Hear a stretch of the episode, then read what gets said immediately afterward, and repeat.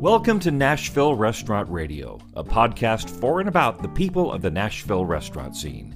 Now, here's your host, the CEO of New Light Hospitality Solutions, Brandon Still. Hello, Music City, and welcome to Nashville Restaurant Radio. My name is Brandon Still, and I am your host.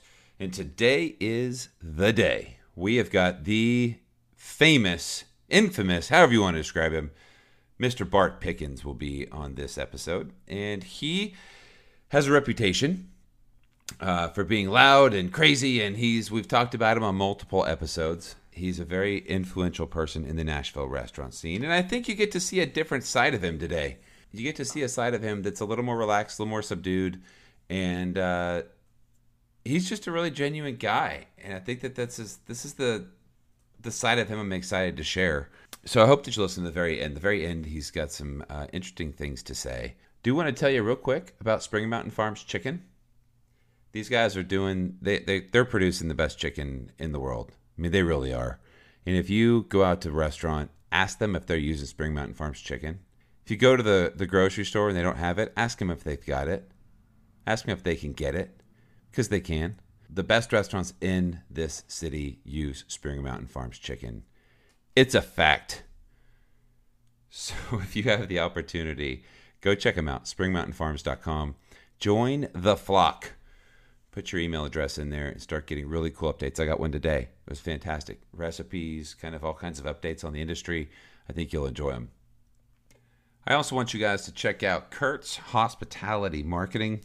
They're a full service sales, marketing, and public relations agency dedicated to growing revenue for their clients. I tell you, I say that and I just think about it and I go, man, if somebody was just out there dedicated to growing revenue for me, that would just be a really nice thing. Um, and they do that. They're fantastic. They um, they help me. I, I'm not only uh, they're not only a sponsor. I'm also a client. So they help me identify key people to go talk to and give me ideas. But if you're wondering right now what you need to be doing, give them a call. It's a free consultation. Say, hey, look, I've got this restaurant. Talk to me in a couple days. Tell me what your ideas are. And um, they've got some special offers for my listeners. So give them a call 615 456 3953 or go to my website at nashvillerestaurantradio.com and click the sponsor tab and then go to Kurt's Hospitality and click that link and you'll try and, and that's where you'll find the special offers that we offer for them. So let's get moving on directly into my interview with Bart Pickens. Now, the format for this interview is a little bit different because I didn't have a plan. Sometimes I like to know what I want. I kind of have a plan when I go into an interview, but this one I just really was just plug and play. So I'm just going to play the whole interview. There'll be some light editing, but you even get to hear the beginning when I read him a release. Get a kind of an idea for his personality. And um, it's a little raw, but I hope that you kind of enjoy the realness of what this interview and a conversation with Bart Pickens sounds like. We are outside at Party Fowls. There's some random noises. The audio's okay, but uh, hope you guys enjoy it. All right, so now I am live. Now I am actually recording. You weren't live before? I deleted that. Okay. Just kind of, you know, deleted it. So I do have a release for you. I will sign whatever you want, You except a write-up. I You ain't signing sign no anything. I get to say it. I want to make sure that I have your permission to use your likeness. Any information you share here, you understand that we're recording and I'm going to share it so listeners potentially throughout the world can hear it. We both agree that I'm the owner of the rights to this content. Sound good? Great. I have no idea what you said, but that's okay. My brother's a lawyer. No, I'm fine. I'll call my brother if I need my picture back. You can't make a you can't make a bobblehead out of me though. Why not? I know it said likeness. No bobbleheads without my permission. Written consent. Shoot. I know. It sucks. I wanted to, I wanted to, to sneak in a bobblehead deal there. You, didn't, you didn't understand where that said? Yeah. Okay, you can have my You bobblehead. can have a bobblehead. Yeah. Bart Pickens bobblehead. yeah. All right, so let's go, Bart. We are. Um, I've talked about you, I think, four times so far in the podcast. Huh. Good or bad? Good. Everything has been good. Not cussing. You're kind of no. I mean, I think that there's they're all referencing you cussing, uh, but um, I think they're all referencing you. You've kind of like the. Uh, you mentioned my Yeti. You're kind of the the mysterious guest on the show. The, who is this Bart Pickens guy? If you don't know Bart Pickens, Right. Who is he? Who is he? Very passionate New Orleans style chef. What is a New Orleans style chef? Loud. Mardi Gras every day. Loud. Uh, French French taught. Uh, old school. You bake, you fry, you blacken, and if you can't blacken it, fry it. If you can't fry it, blacken it. Interpretive cuisine with a classic revisit. That kind of cooking. All right. So, I know you. I met you in 2005. 2005, 2006, yeah. Uh, you were at the Sobro, At the Country, Music Hall of Fame. Yeah. I kind of refer to those as the good old days. They were the good old days. Before the, the original 2008 2009 downturn, it was kind of freewheel in Nashville before the crazy boom. Right. Was- We still we had a Country Music Hall of Fame. Well- Nashville was still booming, but like those were those were fun days. It was booming, but not the big boom. Hadn't gotten here. No, That changed the whole perception of Nashville and cuisine and what Nashville cuisine is and the culinary expressions, etc. It hadn't gone boom yet. how did you get here? Left turn. It's like by car. 95, I think, from Miami to here. Uh, but tell me your story, like, cause I, you know, I've, I, I remember, I very fondly remember sitting, because I was a sales rep, Right. And I drove around in my car all day long. Yep. And I, like, the highlight of my day, whenever I wanted a cigarette, I would go visit Bart. And I Yeah. could pull up to the back gate of the Country Music Hall of Fame. And the guy, I got to know him really well. And I'm like, hey, what's up? It's just me. And I would go park by the dock, and I'd walk in. And you'd be like, oh, time for a cigarette. Yep. And I would go, yep. And you had these Marlboro, the red Marlboros, Cowboy Killers. the cowboy. Can we go sit on that bag? And I would just talk to you about your thoughts on the industry, what was going on. I just remember, I, like, I waxed poetically about those days of sitting on that back dock with Bart Pickens in my infancy of my sales career. and yeah, how but much you I did learned. good. You did good. Well, thank you. You understood. I mean, the rules as a guest, you come into my restaurant. You are the one laying the golden egg Yes. because you're keeping the lights on by paying me to cook. Vice versa, I lay the golden egg for the sales guy. Yes. So I get to yell at you. Because we got to take the yelling if I overcook a prime rib. But they're right. So if I don't like that chicken you sold me, I'm right. Whether I'm right or wrong, it don't matter. I'm right. True. But and and so that's kind of a stereotype for chefs that they're crazy and they'll yell for no apparent reason and I took that as a challenge because I always thought that they are yelling for a reason. If you didn't screw the thing up in the first place and you anticipated all of their needs and you and you and you delivered upon that, it was amazing how much I didn't get yelled at, but I got the opposite. Right. I got to sit and smoke cigarettes with you and learn about You, you, still, and, you still got yelled at. I mean, what people don't understand is, you know, they always think I'm quick to pop. No, no. It takes 15 things to get me there. May have nothing to do with that apple that you sent me with worms in it. It may have to do with the 14 things that added up prior to that apple. The apple ain't got nothing to do with it. It just happened to be num- number 15 on the, you know, parade hit list or whatever.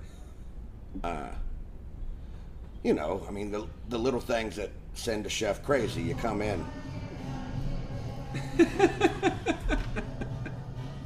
Pause. pause. I told him no music out here. If you could hear Bart right now, he's going to yell at the manager. We asked him before the meeting not to turn music on. And he just turned music on. He goes, That's number 12. Maybe it's on a. Number 12. Number 12. I got three more things before I go boom. I thought we get two more. I said maybe we can go boom in the middle of this interview. What, at, at 14 now? Okay, you hit a button, off.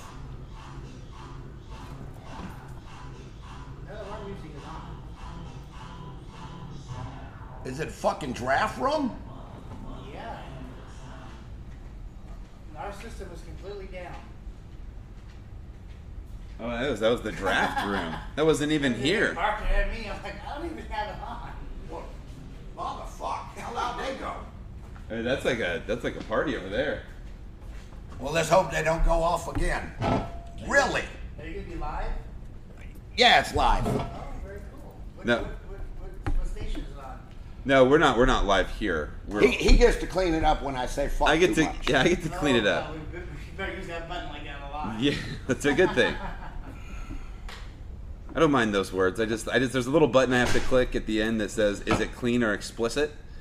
And Oh, if is it's, that it? If it's explicit, I just click the E button, and then I, then I put a little note that says, "This is for adult content." So don't like. Otherwise, it's usually pretty clean. I don't, I don't try and swear it up. But I mean, I Yeah, also- shit's not a cuss word. It's on fucking regular TV now. I don't want to uh, censor anybody. I want, pe- I want raw, unfiltered, who you are. Yeah, it is. Spooky. Yeah. Spooky. We still on TV? Yeah, we're on TV. Okay. So one of the things I was going to tell you about, and we're going to get back to it. Um, I remember faces better than I do names, because usually I call everybody Tiger Woods. Hey, Tiger Woods! They look. Why do you do that? Because I can't remember their names. Usually I give them nicknames. What's my nickname? Too tall. Too. tall. You're only six six. who are who are your favorite? Who are your favorite people? That what are some of the good nicknames you have for people around town? Uh, there's YB. His name's Will Willie, but it's YB Youngblood. And then there's Pitbull, who I called one of my cooks downtown, and that's because he had to fight over a pit bull. Uh, then there's Chong, who's my little amigo. His name is Emmanuel Cuevas, but Chong Yeah, of course. Yeah. uh, made sense to me. Uh, the funny thing is, we just hired some guys in Donelson that came with nicknames Dakota and Solo. Dakota and Solo. I'm like, I don't even have to give you a nickname. You came with one. And those are their real names. Nice. And now I'm like, wow, cool. Somebody caught on. Started naming their kids nicknames so I don't have to change it. Uh, yeah, I don't know. Usually it's everybody has the same name until I can remember their names, but usually I don't. I don't. So I took us on a left turn. We were talking about the Sobro Grill. We were talking about how Nashville's changed. I said, "How has Nashville changed?" Kind of go through that progression with you, where you were going with that. Well, it was funny when I got here. You know, I was in Miami prior from New Orleans. Uh, so when I got here, meat and three was a term I wasn't familiar with. And they go meat and three, meat and three. You know, green beans. They wanted green beans on their dinner. So I'm buying fresh green beans, giving it a quick saute, putting it on their plate. Well, they want green beans a different way. Uh, they want them fully cooked, no nutritional value left. Uh, Just and a meat and three, that's a blue plate where I come from.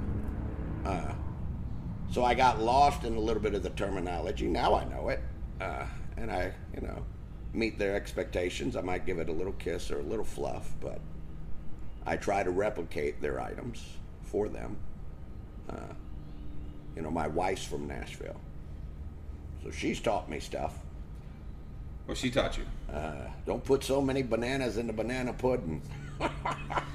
Drives me crazy. I'm like, first name's Banana, honey. She wants more wafers. Anyway, More wafer, less. It's not called wafer pudding. I know. The first name is Banana, honey. Anyway, uh, so the food, you know, I think then a lot of people started tiptoeing up here, whether they were from, you know, Destin or from, you know, Charlotte or, you know, Shohan's got here. So the cuisine started being more elevated. Uh, you know, the identity, you know, that Nashville associates with Nashville hot chicken There's more. There's more.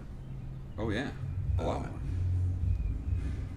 But there's still, you know, the industry got too big, too fast, and they didn't bring cooks with them.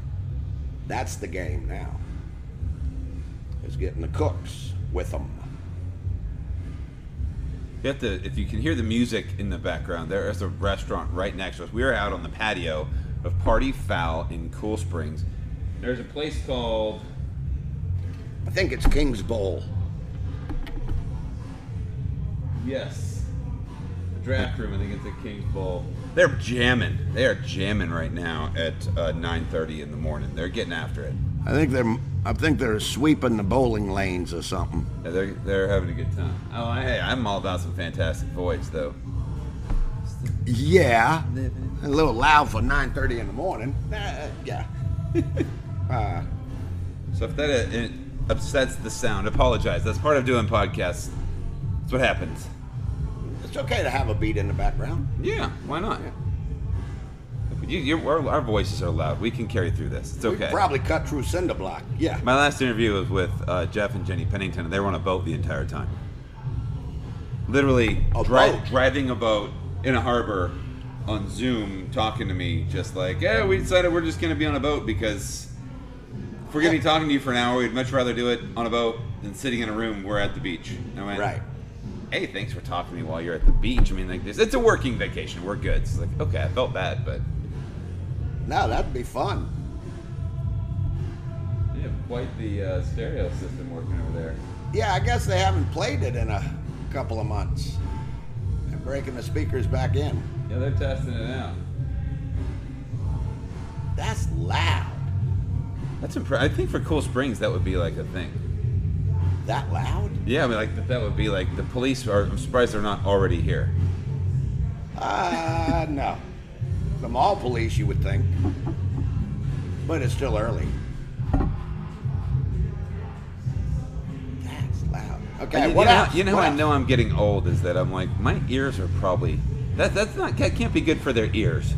No, but it wasn't good for ours either. All right, let's get back to it. Let's get back to it. Um, we can edit out whatever we want to edit out. I don't, you know, Right. I don't have a serious like agenda here, like I said.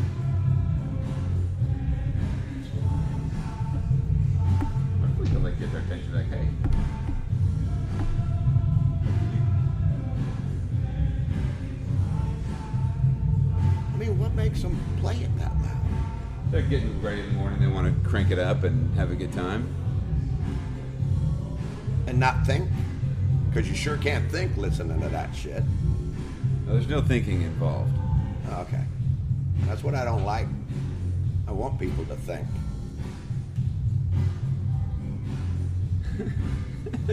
It does. It, it does. This microphone picks up everything. It'll, it'll pick up all of that. It'll be us trying to talk through it. There we go. Oh, look at that. I don't know for how long. Okay, now let's talk faster. All right, let's talk faster. So, let's move ahead. We're talking about how Nashville changed your progression. You went from Sobro. You were Tom Morales. Tell me about your relationship with Tom Morales. I love Tom Morales. Uh, we had good times. Uh, you know, I did Sobro and Country Music Hall of Fame, which was, you know, TomKats catering. Uh, then I went with them to Fontanel, and then went with them to uh, the Loveless. And then I elected to stay at the Loveless and ride that for a little while. And then I was getting a little bored. So I started looking for something that inspired me again. I've always been pursuing, you know, something like a franchisable concept because that's what I grew up in. So when Party Fowl started looking, I applied and I knew what to give them, and that was No, that's not normal. They're, uh, they're begging to after ceiling. Oh yeah. Speaker there, so that's, Yeah. oh, no you worries. chase you chasing away all the nesting birds too. There's all kinds of nests under the patio. I bet. He says, how do we get rid of those? I would say turn it up. I say, uh, That's one way to do it for sure. Well, thank you very much. No problem. Uh, so when when Party Fowl came looking, I knew what to give them because this is the chance 1983, I was working for Al Copeland in New Orleans, blackened redfish. Just hit the market, just started flooding the food scene. So when I heard hot chicken, it was almost like I came full circle. That was the opportunity to put Nashville cuisine in it. You know, Blackened Redfish put a statement on Louisiana cuisine. So uh, you were at Copeland's. Yes. Was it the original Copeland's? Like Oh, you yeah. worked with Al Copeland and Oh yeah. got the thing going. What was that like? It was fun. Uh, high energy. You know, in '83, Al Copeland, you know, was Popeye's Chicken, New Orleans Hero, whatever. Paul Prudhomme started playing in New York and other metropolitan outlets, putting in the redfish and the uh, oyster artichoke soup, whatever Louisiana cuisine. He was the first, you know, chef that marketed Louisiana cuisine, probably outside of Louisiana. This is when they opened in Nashville in Cool Springs. There was one in Cool Springs, Copeland's of New Orleans, right behind Amerigo. Right. Off Westgate Circle. That place was, um, it was like the nicest. When it first opened, it was like, oh my gosh. Yeah, and then I think everybody starts thinning out what it's supposed to be. You know, I mean, blackened redfish. When I was there, you know, we bought redfish. We pulled the pin bones. We seared it. You know, we would sell 200, 250 a night. Uh, then they started to run out of redfish. Everybody was buying it up in Alaska. I think 15 million pounds of redfish went to Alaska so they could do it there. Uh, and then I think it just loses a little bit of its sexy because you start pushing on certain items, crawfish. Oh, yeah, crawfish weren't cheap anymore. Well, you know, I'll tell you a story. I used to work at the Amerigo right next to that, and we used to get off work and go to Copeland's. And the bartender, we would go over there and hang out, and the bartender would just give us everything. Right. Right? We're like 21, 22 years old. But like, we like five guys would go to Copeland's, we get off work every night, and we would drink these hurricanes that were like 32 ounce fishbowl hurricanes that maybe were 17 ounces of liquor and then i mean it was just lethal what they would make us and we would just sit there and drink for like an hour or two right up until close and we get our tab and the guy'd be like ah here it's a dollar we're like Here, here's 40 bucks Well, dude that's not good business. no, it's terrible. And then uh, I'll never forget. I mean, because I, I, I got into management after that, and I was like, well, that's why they closed. They're giving the house away. And my biggest moment of why I recognized they closed as an operations guy is I remember sitting there, and I'm a, I am a crazy, crazy fanatical person. Like I, every detail, I have to have everything right. You may not notice it from my podcast, but I'm working on it. but if I'm in a restaurant and the phone rings, I'm like, my senses. I'm like, like, oh, uh, the phone ringing. Who's got it? Who's got it? Who's getting the phone? And I'll just immediately start moving towards the phone because it's just it's just ingrained in my body that you have to answer the damn phone like Right. immediately. And I would never forget this dude, the bartender, was sitting there, and the phone started ringing behind the bar, and I'm sitting there, and I'm like, "Are you gonna answer that phone?" He turns around, hits the volume button down on the ringer, and he goes. "Ah, I hate the damn phone. And turns around and I was like, and I about lost my. I didn't say. I was just like, oh my god, I would have fired you in a heartbeat if I would. If I would have seen an employee turn the ringer down on the phone and be like, I don't answer the damn phone. I was like, and then they closed, and I was like, well, there, there you go. There's your indicators. Well, and I think that's, I mean, that's up to management. That's up to instilling a certain structure that you need to have. I mean, you know, I try to tell people I've cooked a lot of different cuisines in my career, but I try to tell them you strive for perfection so excellence can be achieved. Everything you do, you should be shooting for perfect. You should be. You're not going to hit it, but you can hit excellence. If you're going a thousand percent and you only hit ten percent, that's still a hundred. And so that's a pretty important message right now. Today, I think there's a lot of people have the attitude of, "Hey, look, we're just reopening. We're trying to get it together. Give us a break." And it's like, I, I totally Good understand enough that. ain't right. I understand that. Like it's you're, you got to knock the rust off. Maybe the first couple nights, But a couple weeks into it, that excuse doesn't fly anymore, does it? It shouldn't, but that's where you have to change the culture a little bit. I mean, you have to expect every sandwich to be perfect. You know, like I said, you know, I ask a lot of young chefs, are you in it for the glory or in it for the sweat and tears? Because sweat and tears is eight hours of your day. The glory is 20. Yeah. They're done. They ate 20 minutes. They're gone. Now you better like the exercise, the practice, the prep, the things that are important, the eight hour day. Uh, How do you learn that? You just live it. You have to understand it. But it it's just like a sport. It's just like the military. It's just like, you know, whatever.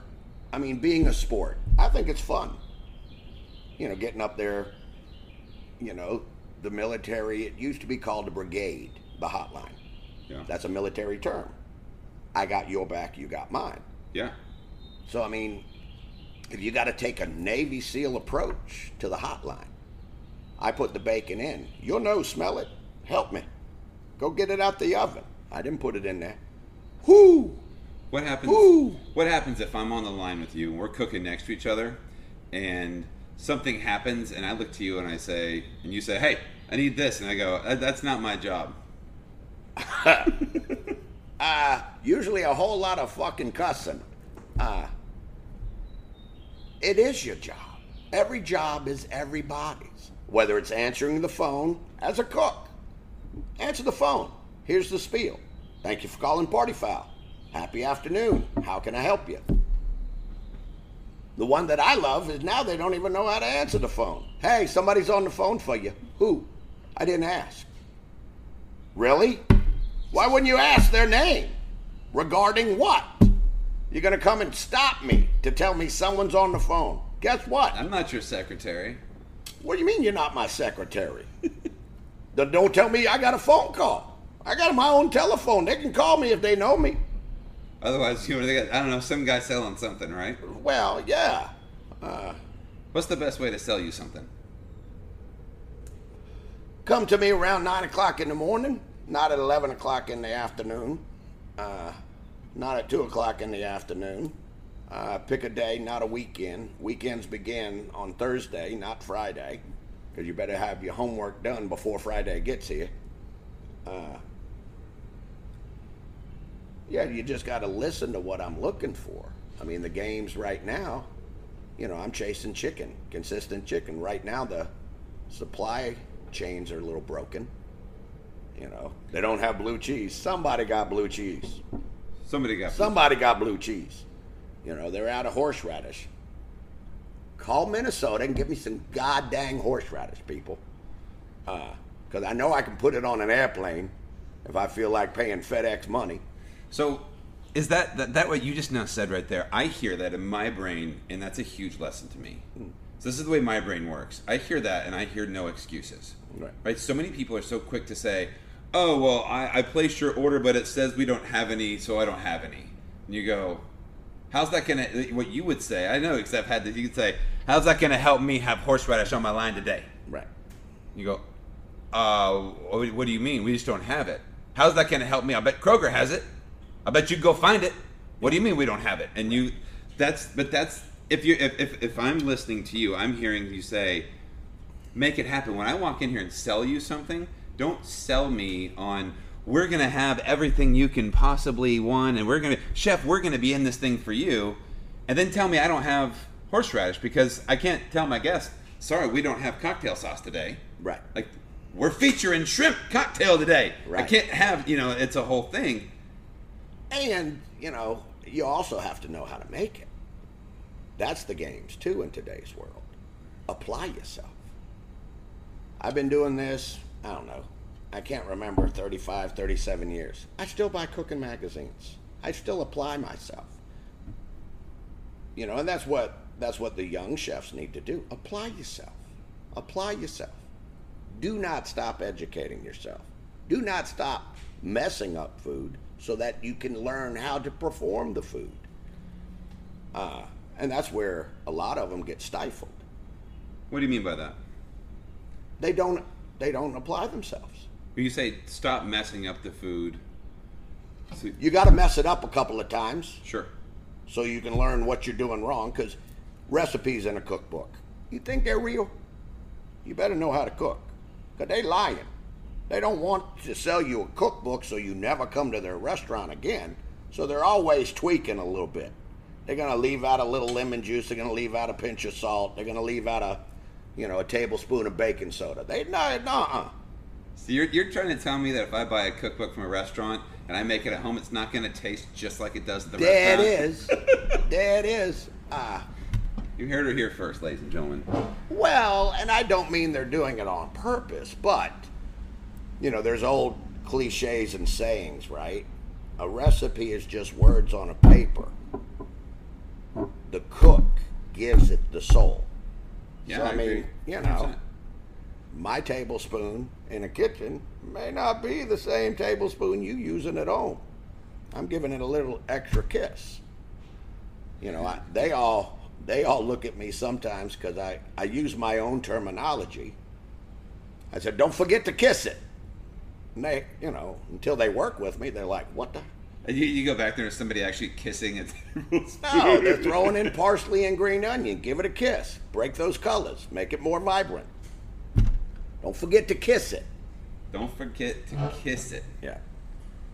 Uh, ben Whitlock had some some Bart comments. He said Bart will come in and be like, "Hey, where's the uh, the fly the fly fan?" Or he calls it a A, a bubble net. a where the A freaking bubble, net? It's a net made out of bubbles.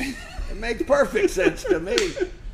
Uh, yeah, using old terminology. I mean, uh, you know, I used to tell people I take care of the center of the plate. I already buy the best halibut. I buy the best of the best. You know, they always used to ask me, "Why do you make fresh bread and why do you make fresh desserts?"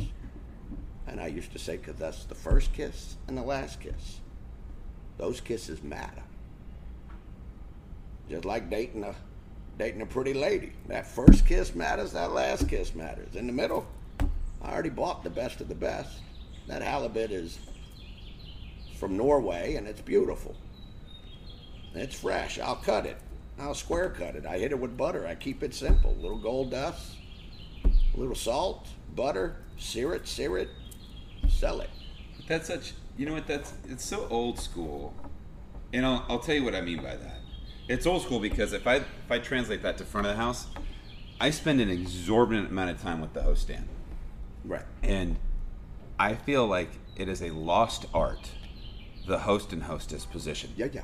When people walk into the building, their first impression of what happens inside of the building is so important. It's so important. And then when you leave, being felt like you are like nothing worse than just spending $150 and walking by a host stand and not getting a thank you so much for coming by. We really appreciate your business. Thank you. Like because if I walk out and they're just like on their phone, Right. I immediately think like I guess they don't care that I'm here and, And everything could have been right. great. Mm. I don't. It doesn't judge the entire meal, but it definitely is something that accentuates it on the front end and on the back end. Kind of what you're saying. The first kiss and the last The kiss. first kiss and the last kiss Right. are so important because you all know if you have the first kiss and you don't kiss goodbye, You won't get that last kiss. you know what do you do? I think it's a it's a whole thing. well, and, and that's where, you know, it is. You have to school harder. You have to make them accountable. Uh, but I mean, goodness. We used to hire, and yes, I'm old. We used to hire the 45 year old woman to be mm-hmm. the hostess. Yeah. Then we'd hire 17 year old girls to be the seaters. The greeter had the gab, had the personal touch, and that does matter. I mean, they told me way back when, you know, we used to go to symposiums, you know, it was always the management or people that I had worked for invested in their employees, giving them the tools to do the job. So if it was going to seminars or symposiums or, you know, watching videos, what was it called back then? Toast training? No. Taste. Taste training videos. Now it's, you know, everybody wants you to do it online. Have you seen my telephone? It's small. you got a flip phone still? No, but That, that that's it's a good one. I got like one. 128 megabytes on this thing. That- we'll probably have the same one. Mine's just the bigger version. I Mine's still an have a home S3. screen. Yeah. Mine's an S3 or something. Anyway, I don't need no bigger. My back pocket ain't gonna hold it if it's bigger. Uh, but we used to be trained that way, and you have to train your people that way. Uh, someone told me in one of those seminars, what industry is restaurants or are in? People go food, entertainment. Entertainment. Okay. When Dixie sells food. We sell entertainment. So Experiences. right. So I mean, well, there was bad things in my youth. Uh, I was entertaining. Uh, but you should be greeting them at the door.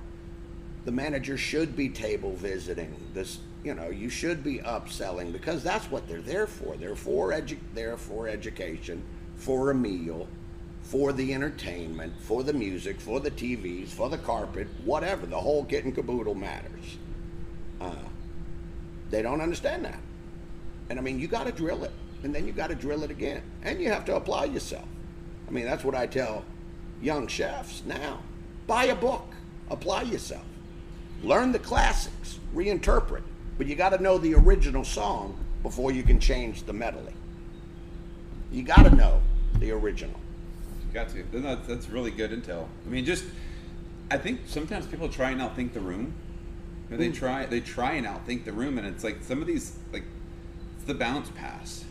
You know, it's the hmm. fundamentals. I find that in my job in consulting with restaurants, I find so many people don't do just the bounce pass. They're trying to do the the 360 behind the back dunk, and I'm like, but you're missing out on just like the the greet time and getting stuff like the classic fundamentals of operating a restaurant. Greeting the people that walk in the front door without a snobby attitude of, oh, do you have a res? If you don't have it, like, greet them. Welcome. We're so happy that you're here, and then get to it. Just the the server who thinks that they're special, or it's like, come on, get back to greeting, teamwork, full hands in, full hands out. We're like just the stuff that makes restaurants function Well, and- high level. Yeah, I think that still is what happened in Nashville. We just got hit with every restaurant imaginable. How many cranes you had up at one time? Gosh, it's crazy. How many restaurants opened up at one time? We saw, we opened, I think Party Foul September of 15, maybe 14, 13. I don't even know anymore. Uh, 14. Sounds right. anyway, we we had pick of the litter, and then within a year and a half, pick of the litter's gone oh yeah. It spread thin. You know, uh, I mean, we saw a climb in business one year, from one year to the next, and then a drop because there were too many new restaurants that just opened. So they got to get their flirt, you know, they got to get their honeymoon on. So that hurt us, and then you balance out because you just keep on pushing uh, don't get over the top. Like I said earlier, a perfect nacho is just as good as a perfect prime rib. They're both perfect. Strive for perfect every time. No matter what you do, no matter where you work, Perfect. Perfect. Taco Bell or you know Kayne Prime, Right. Perfect is perfect. perfect is perfect. Right. So I mean, if you're exceeding their expectations with excellence, Continue to do that. yeah, You know, there's something to be said for that, and I think a lot of people get in their own heads. But when you finish a day, when you finish your work day, and you do that, you work that way, Right. it feels good. you sleep good. You sleep good. You get off. You get off work, and you go, "I did my absolute best today, and I killed it." Some days don't feel that way, and in sales, food sales in particular, the one thing is you never finish the day and go, "I did it. I'm done." Right. It's never, never done. It's never done. It's always Yeah, well, and you should never be happy if you execute, you know, three sandwiches perfect and one bad. You need to hit four perfect sandwiches, five perfect sandwiches. If you are cleaning your station, great. Tomorrow I want it a little cleaner. The next day I want it a little cleaner. How You know- about this? Wipe the window, etc., etc. Don't ever be satisfied. Keep on pushing it. You know who I think is in my time, one of my favorite interviews. Somebody asked me, they said, "What's your favorite interview that you've done so far?" And I said, it, really, I've enjoyed them all, which is a political answer. But I, for me, for me, just like some of the things that I really value, uh, Chef Andy Little I bet. at Josephine. Yeah. In his interview, we talked about game tape. You know what he does? He gets a ladder, and he climbs up on his ladder in the middle of service, and he gets his phone out, and he takes video of the actual line of everybody working Right. for like five minutes And when they're really busy. He says, "Hey, come come watch the expo. I'm gonna go and take video of my line." He then pulls his line cooks, and they watch game tape. Right. And he talks about That's fun. hey, when you moved this way, it prohibited this guy from doing this. If you watched your left throughout this entire thing, you'd notice that you're blocking his mise en place. And if you're not, you know, he can't, he has to wait. And that three seconds he has to wait stops him. It's, it's like a machine, it's a misfire in a machine. And when the machine runs perfectly, and I just thought, But it holy shit. sport. But that, but that's It a is a different level. What he's doing, that is a different level. That's fun as all get go. And I go, gosh, if you're hiring somebody, and there's there's a new sponsor we have um, called Foh and Boh, and they have a it's a new website you can go onto to hire people, uh-huh. and you can create a video of yourself, like a profile tape of what you're doing, right? So Right. if I'm an employer, I can log in, I can I want a bartender, I click on a bartender, and you can upload a video of you making a drink. I was like, if I'm a line cook, I'm just gonna have a video of me watching game tape, The one just going, applying yeah, the one applying. is making a video. Yeah, of How to whatever- spin a glass or whatever. yeah, whatever. Like, is. and it's kind of like so if you're an employer, you can just go in, click on this video, and go, "Oh, I need a bartender." Oh, just click on the website, find bartender. You have 500 different bartenders. Click on one, hit a button that says, "You know, Show I want me the video. It's, it says request an interview. You can just immediately, but it's it's fantastic. Huh. But I told her the other day, I said, if I was a line cook, I would just put a video of me watching game tape of Right. me on the line and go, I'm just studying to get better. And I would be like, that guy would get hired a hundred times out of a hundred times. So who doesn't want that? Right. Well, and that I like it. I like it. I never even thought of that. Uh, we got video cameras. I know that. But yeah, it's fun. And it does matter that everybody's in sync. You know, it's an orchestra. Somebody's got to be making it work. Me, I get in trouble because I'm a barker. I'm loud. But that's because the energy level needs to be high. If I got to pay play the court jester get that energy up, I don't have a problem with that. I'll be as goofy as I need to be. The energy level needs to be high. You know, if it's Rihanna, the energy level needs to be high. High, high, high. Because you're not going to get it done in a lull. You have to be the cheerleader. You have to be the pep rally. You have to be orchestrating how they how they get their jobs done. So what the what the, the term which I use as a leader inside of a restaurant because anybody can be a leader inside of a restaurant. I firmly believe that. Right. Almost like the anyone can cook, you know, from uh, uh, Ratatouille. Right. You have to set the pace. Right. As a leader, you've got to set the pace. Everybody that's looking to you to lead anywhere you go, the person who's leading is by definition the person in front who's setting the pace. Right. And if I come into the restaurant, if you're the chef and I'm the one who's expediting whatever, and I come in and I go, Oh, Monday. Oh my gosh, I can't believe it's Monday again. I'm so tired. Oh, it's Monday. Right. What do you think everybody that I'm leading is gonna? What, what's everybody gonna do? Oh, I'm with you. They're gonna go. Oh, it's Monday. But if I come in and I go, Hey, here we go. Right. We're gonna do this today. Hey, what are you doing over there? What are you doing? And I love. I lo- I'm always It is fed off of yeah. your energy. It has to be. The energy has to be at a high because what we do ain't easy. No. I mean, what do I clock? I clock 17,000 steps a day. And I'm in a kitchen. Oh yeah, you're. Now, what I do tell people that they don't understand, especially the young ones, move like a turtle, not like a rabbit. Notice the world around you like the turtle. Don't be that rabbit running circles, waving, being goofy, because that turtle's going to beat you. So, I mean, to be a couple steps slower, energy can still be high and you can be moving slow. But be intentional. Make those steps count. Make do not waste. Be more efficient. Have your eyes open. See that the bacon's in the oven. See that there's a timer on.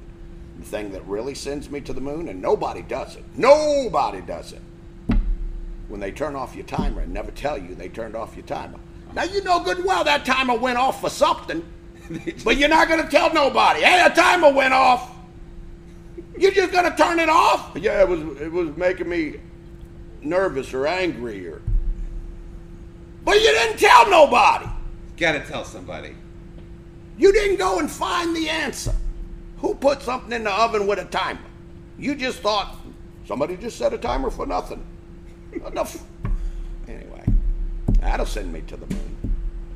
Cookies went three minutes too long because you didn't fucking pull or open the door. So Can't now I get to make cookies again. Son of a biscuit. Anyway, and that's fun. I didn't put it in. I just turned the timer off because it was making noise. Whoo, there's a reason. Ask yourself, what's that reason? You're going to have an answer. Well, we just had a, an author on named um, John Miller, and he asked the question behind the question. I think in that situation is, why is this timer going off? What can I do to ensure that I'm doing the right thing because this timer is going off? What can I do to remedy this situation versus who had a timer, or even not saying anything like, oh, this damn timer's annoying me, push the button. Right. Not good. Well, and that's, they have, everybody has the same answer. And a lot of times they will ask you, what do I do? Ask yourself three times before you stop me to ask me. Because I'm not a genius. You are just as smart as I am. You're going to come up with the same answer nine out of ten times. Do you think that's a. What do you think that is? Because You don't want to know. people walk up all the time and they'll say, "Hey, what do I do if my this doesn't work? What do I do? The vacuum's broken. Hey, the vacuum's broken. I don't know what to do." You go, "Fix, fix it." Right. Now, I don't. And I'm not mechanic. I don't know why you're coming to me telling me. I guess you know it's just a thing or whatever it might be.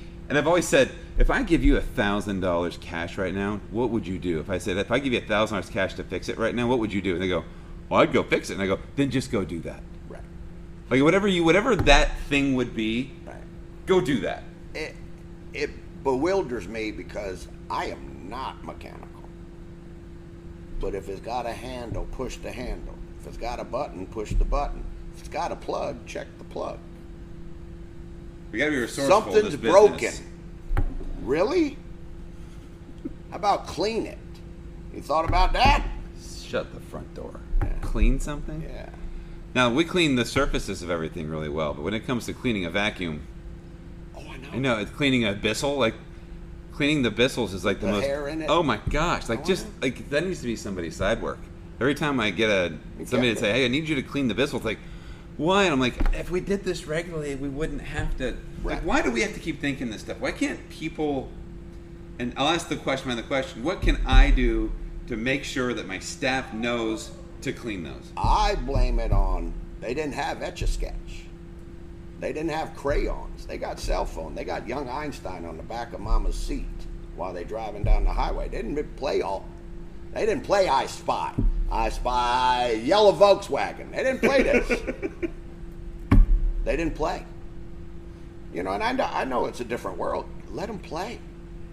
I mean, we had toys that did not move. Our imagination made those toys move. G.I. Joe, yeah, his arms moved. But if you wanted to blow them up, you had to throw them. You thing. know? Yeah. Now they blow up with a button. Where's imagination? It's automation. That one too. Uh, and that's where I think a lot of it, a lot of it misses. You got to ask yourself. You got to ask yourself three times because you have the right answer. So you're pretty high energy. A little bit, You're no, but you're known for that. yeah. Always have been. Everybody knows you as.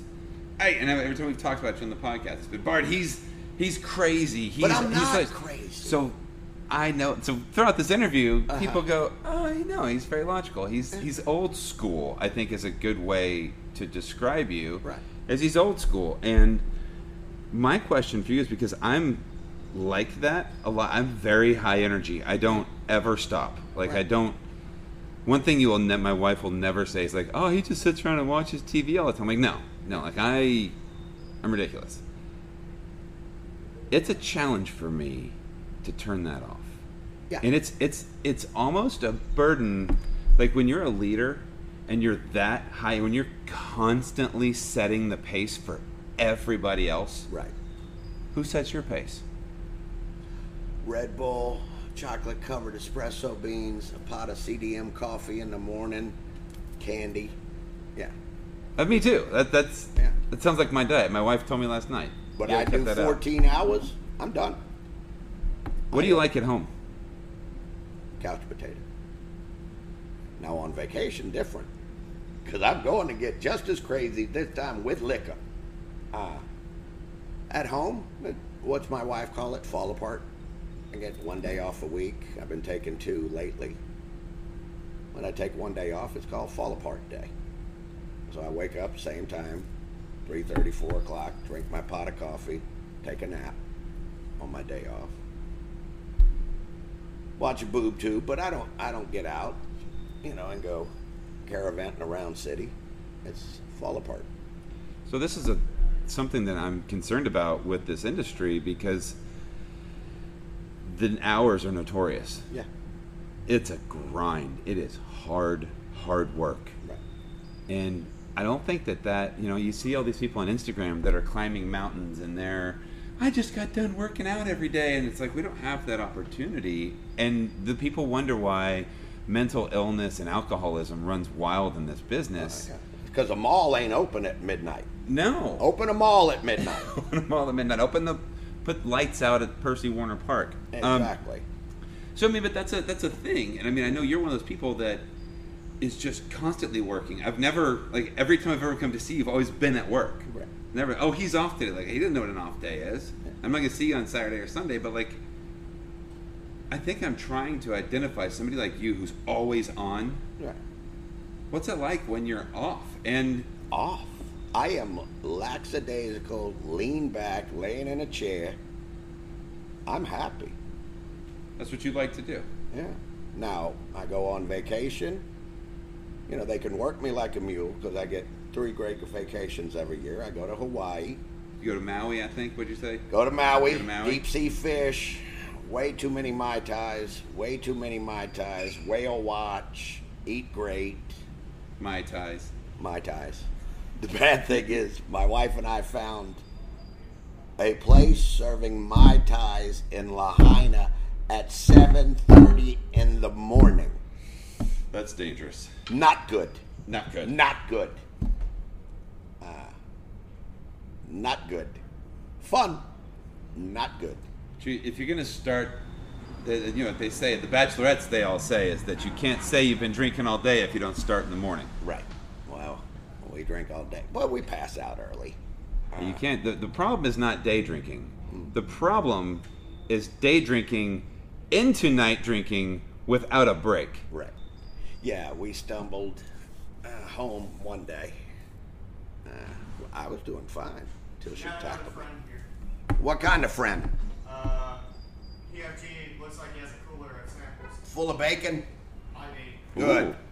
I want to do hot chicken banh mi. You'll be right there. Hot chicken banh mi. Ooh, hot chicken banh mi. So they got uh, four count bacon. Yeah, it's a big old thick head, thick, thick bacon. Four counts, four ounce piece of bacon. Yeah. Same bacon strip, just that thick. You cook it just like uh, pork belly on the flat top. Put it on the hot chicken banh mi. Booyah! Nice. Yeah. What drives you? We'll finish this. We'll finish off with what drives you. What's the what keeps you? What sucks you out of the sheets in the morning?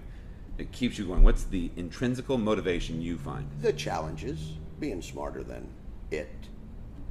You know, making the food the best you can, buying the groceries smart, training the people up. I mean, that's where I think a lot of it's lost. A chef is nothing but a coach. That's all we are. Don't we wish all we had to do was cook? You're a coach. A chef's job is to make that individual better than you. Now they bring things to the table. Now you have to inspire them to want to learn everything you got. And you have to teach them everything you got, whether it's making beignets, biscuits, cookies, cakes, pie. you know, consomme. One of them wanted me to show him how to make consomme. I went, really? Okay. Got to build a raft. Got to do this. Got to. He's like, cool. But your job as a chef is to make him better than you.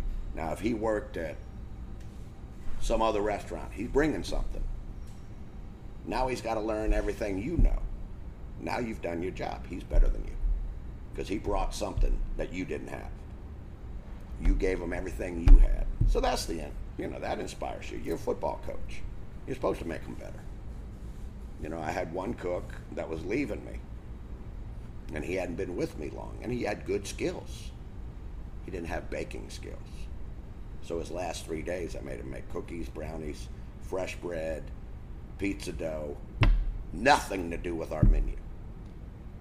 Because you didn't have any baking skills. He never made pecan pie. Now, I made him better than he was when he got here. Because he's still got those tools. He can still butcher, he can still do this. But I gave him adds to his repertoire, things he didn't know.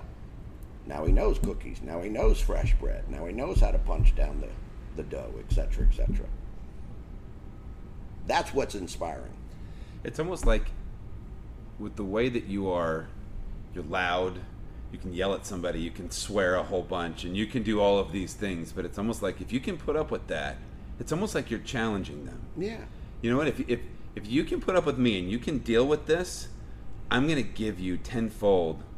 The oh. shit that I give you, I'm going to give you tenfold in just my love. Right. Well, and, and that's the- what it is. And the skills. Yeah, but it's Yes, it is. It is love. It's attention. It's development. It's education, and it also, you know, you can't leave it one-sided. It's also rewarding for me to see you get better. You know. so that's it. Yeah. You have the heart of a coach. You have the heart of a hmm. teacher. You want to help develop people, and that's that's your legacy. Yeah. My legacy is that, or your legacy is that you've come in, you've been able to be you authentically, 100% you, Yeah. and then you can take what you know and help other people to be better. Well, And and that's your, that's what you've given to the industry, and that's what you've hmm. given to the Nashville culinary scene. Right. That's why your names come up five times on interviews with chefs around the city on my podcast. I'll give them everything. Everything I got, my recipes, like I said, they're recipes. That's it. You have to give it the kiss. You have to give it the love. You have to give it the attention. You know, and I mean, I can remember one individual, you know, questioned, You can't put milk in the grits. You can't do this. I said, Yes, you can. No, I've never made grits with that. So I gave him recipe. He got a little PR from it. I said, It's yours. You but you gave me the. I gave you words on a paper. You had to cook it. You gave it the It's kiss. yours. Wow, thanks. I don't need the glory. I like the sweat and tears. I love it. Yeah. Well, thank you, man, for taking Okay. uh, an hour to talk to me today. Good. It's fun catching up with you. Yeah. Now I gotta go check what see what they burn in the oven. How many alarms have gone off since you've been over here? I got beef ribs in the oven. Got pork ribs probably sitting on a back table. Well, thanks for what? Thanks for everything that you do, man. Oh, it's fun. It's fun. Thank you for having me. All right, there it is, Bart Pickens. I um, I'm curious to look at the analytics to see how many people made it this far. The last five minutes were probably my favorite of the whole interview. It I learned a lesson that I will have a better plan coming into an interview. And you got a subdued version of Bart. It's funny because we finished that interview and we I immediately got all my stuff kind of together, walked in the kitchen where he's the PFG rep is there and he's going, I can't believe he brought me this bacon. Why'd you bring me this bacon? And I was like, I, I wanted to record that, man. You're the crazy guy. So uh, you get to see a little bit of his subdued, serious side. And I love that side of him too. So hopefully you enjoyed the interview. And um, hopefully you are being safe and you're healthy and happy. Love you guys. Bye.